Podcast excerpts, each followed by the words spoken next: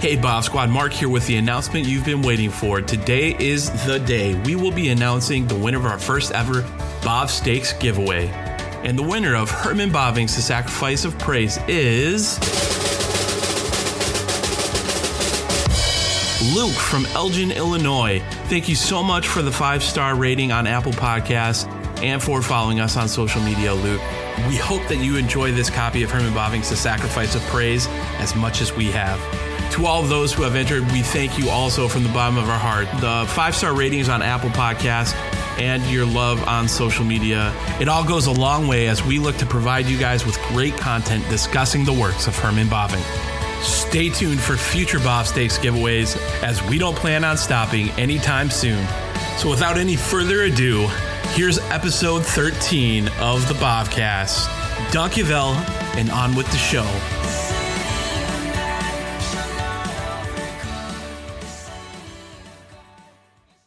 Bovcast. Bovcast. Bovcast.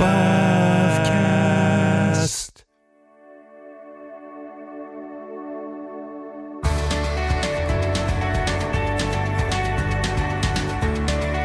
This is the Bobcast, a podcast exploring Reformed theology through the works of Herman Bavinck. Hi there, everyone. Thanks for listening in to Bobcast. I'm Caleb Castro. I'm Mark Scaturo. I'm Andrew Smith. You're listening to episode 13, where we're continuing our discussion on general revelation on uh, page 21 of the Wonderful Works of God. So, we we've been talking about uh, in the previous section uh, in chapter 2 on the knowledge of God, and now we're getting a little bit more on how it is that um, that humanity comes to really know God uh, through means of revelation, um, particularly here in general revelation. The highest point of all revelation, though, is Christ himself. Now, Bavinck starts off here on 21, uh, that first paragraph after this break here, after those three asterisks, to talk about how it's Jesus Christ that ultimately illuminates history. The Christian has a, a vantage point in which he interprets things from the past, uh, the present, and future uh, with the discernment of how things are affected by Christ, um, how things are understood in light of Christ's coming and his work on earth, and the Father in whom, uh, in whom he reveals. So all matters of life um, have to be understood in the way in which they uh, they relate to God, especially Christ. And so Bavinck asks a, asks a question here, um, and I'll paraphrase: For a Christian to be interpreting all of life in history. Uh, does this mean that a Christian's understanding of life is narrow and biased? Like, you know, do, do Christians tend to give an unfair interpretation of things like science and history, politics, even personal relationships? Is our view skewed and disadvantaged uh, compared to, say, uh, everyone else that suspends judgment of faith? I guess I would say the question that we have to ask, though, before we ask that question is Is it true? Because if it's true, mm-hmm. if this is the way the world is made and the way the world is supposed to be understood, then the second question becomes moot. If God created the world, if God governs the world, if God has revealed himself through general and special revelation, the highest point of the revelation of him being in Christ, then it's really not a question then of being fair or being biased, but a question of what is true and a question of what is correct and what is what is real about the world. Right. And I hear what you're saying there, but really, I mean, to Christians today, this is the message that the rest of the world is telling us, right? Um, mm-hmm. You know, they they just assume that it's false and they move on to this. So so how many times have we heard, "Oh, you're just a closed-minded Christian"? Sure. Uh, but but really, I mean, what what Bavinck is getting at here is like through Christ, we get to, to look back through everything and see its purpose. We get to know about how it really is. We get to know the, the good, the true, and the beautiful, as he talks about. Um, just in that paragraph before, uh, that that last sentence or the last couple of sentences by its light he sees backwards into the night of past times and by it he penetrates through to the future of all things. This is talking about christ. Ahead of him and behind the horizon is clear even though the sky is often obscured by clouds. So so it is through christ that the christian actually gets to know the world around him and it's actually a very open minded thing. It touches everything. It touches science, it touches philosophy, it touches art, it touches politics, it touches history. It's kind of the all encompassing thing that that makes everything accessible to the Christian because as we read in Acts 17 that everything that lives and moves and has its being is in God, which is actually a quote from a pagan philosopher. The interesting thing about that is building on the foundation that Bavinck has been building in these first few chapters, it's really only through the Christian worldview that we can understand the world rightly.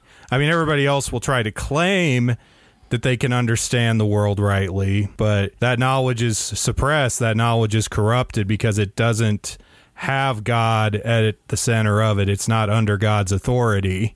Right. And, and just continuing where we are going with this, uh, the bottom of that first paragraph here, talking about the Christian, this belief does not exclude him from the world, but rather puts him in position to trace out the revelation of God in nature and history and puts the means at, the, at his disposal by which he can recognize the true and the good and the beautiful and separate them from the false and sinful alloys of men. That's money. That's just amazing. Like, like it's, it's because of Christ that we can you know have science. It's because of christ that we can have philosophy. It's because of christ that that we can have all of these things because god has revealed himself to us which brings us back to andrew's question is it, it, it, that's the way to look at things because this is truth. But also too i think it's really important what he says at the end of this paragraph to separate them from the false and sinful alloys of men because there's a lot of things that the world tries to pass off as good. They can come up with their own reasons for it being good. You know, examples like, for instance, the the, the moral and sexual revolution we're undergoing. The world will try to sell that as good. The world will try to sell that as progress. The world will try to sell that as where we need to go.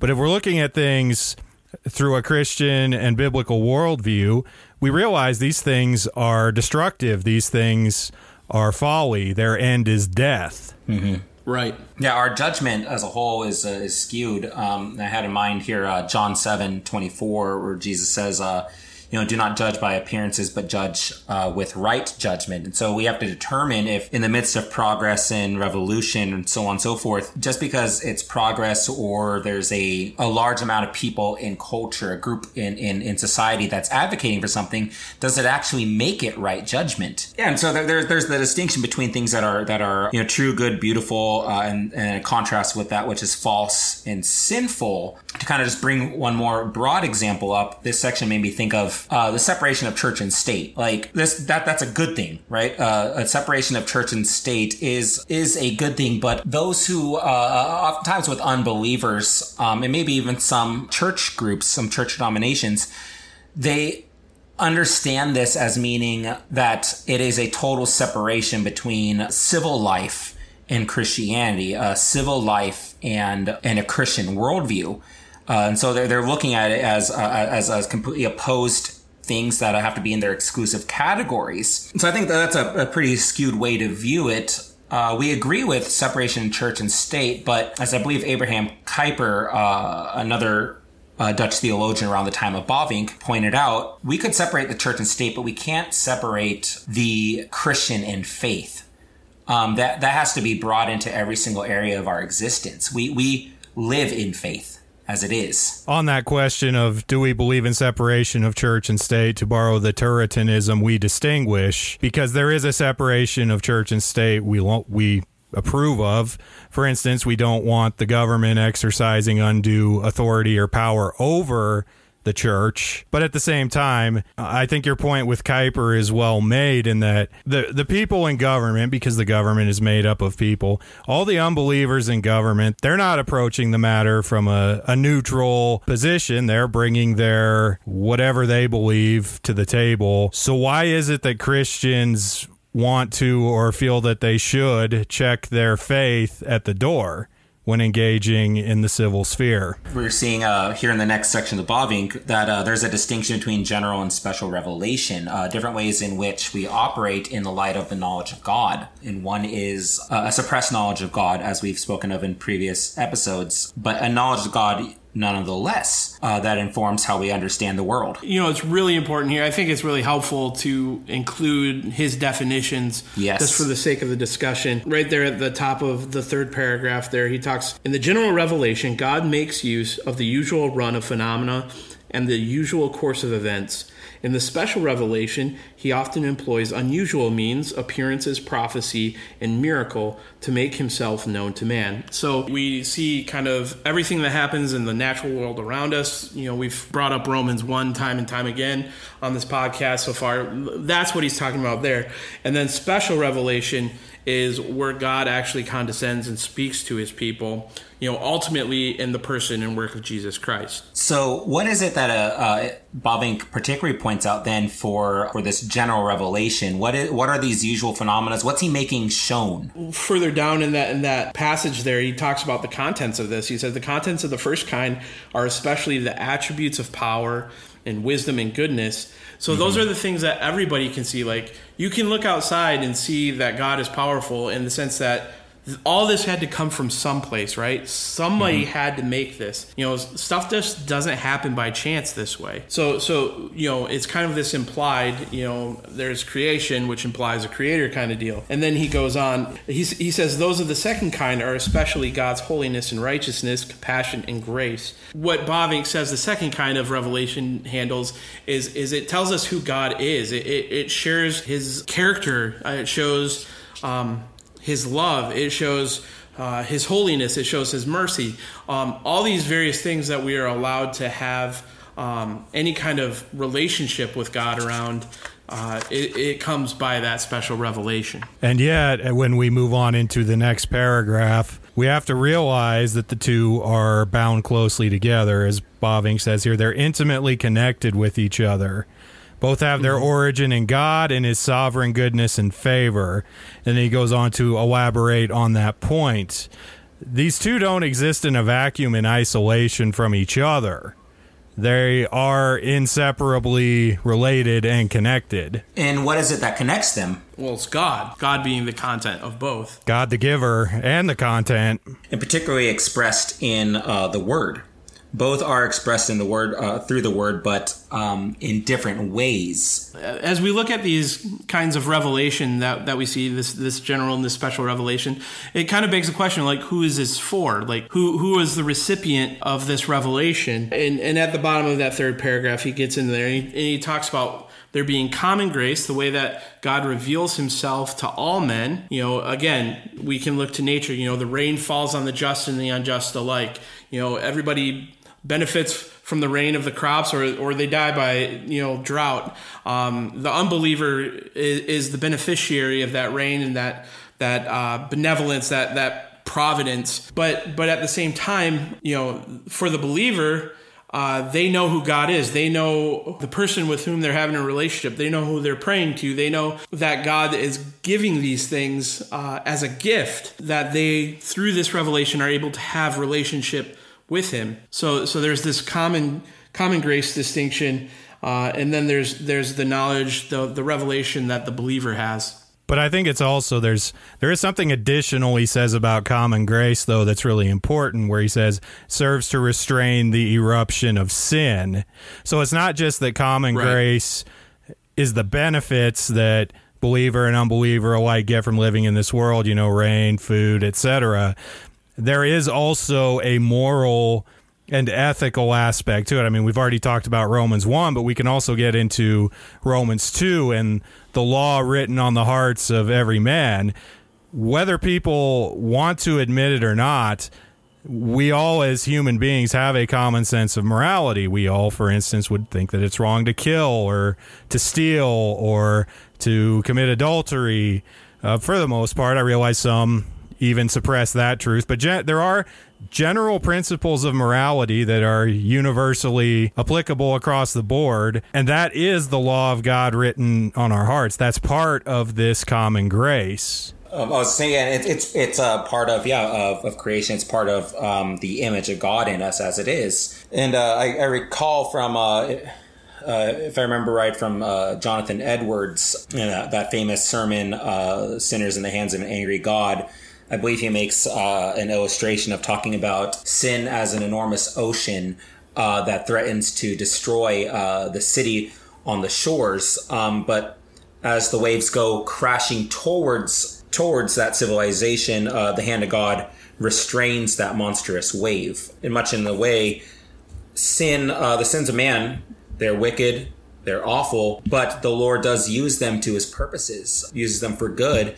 And in some ways, uh, in some ways, man may not always act in the most sinful that he could be. And in Calvinist circles, like this is what we get when somebody's talking about the second use of the law. But also to your point regarding we're not as sinful as we could be, this is where um, I've heard a helpful distinction made before. I think R.C. Sproul and others have employed it the difference between total depravity and utter depravity. Right. Total, de- Right. total depravity is that we are all sinful. We all are depraved in our fallen state. But utter depravity would be we're all sin all the time. We're as sinful as we possibly could be. We're not there. As a function of this common grace, even on the unbeliever, there is a restraint of the extent of their sin. Right. And we all benefit from that. Society Yes. as a whole benefits from that. Because the world, I mean, if we didn't have that, the world would just descend into utter chaos. Like there wouldn't even Right. be. It's part of even the providence that allows that allowed God to carry out His redemptive plans in history. Because if all people were just left to their sin, they would pretty much destroy the world. So that common grace is part of redemptive history in the sense that it basically allows the world to continue for the plan of redemption to be carried out and for Christ to become incarnate and to redeem his people. I, I think we'd miss something if we if we didn't mention that not all of Christendom believes in this kind of common grace. You know, Yes, this is right. something that not all parties adhere to. In my opinion, I, I think that they're wrong uh, because of all the things that we were just talking about.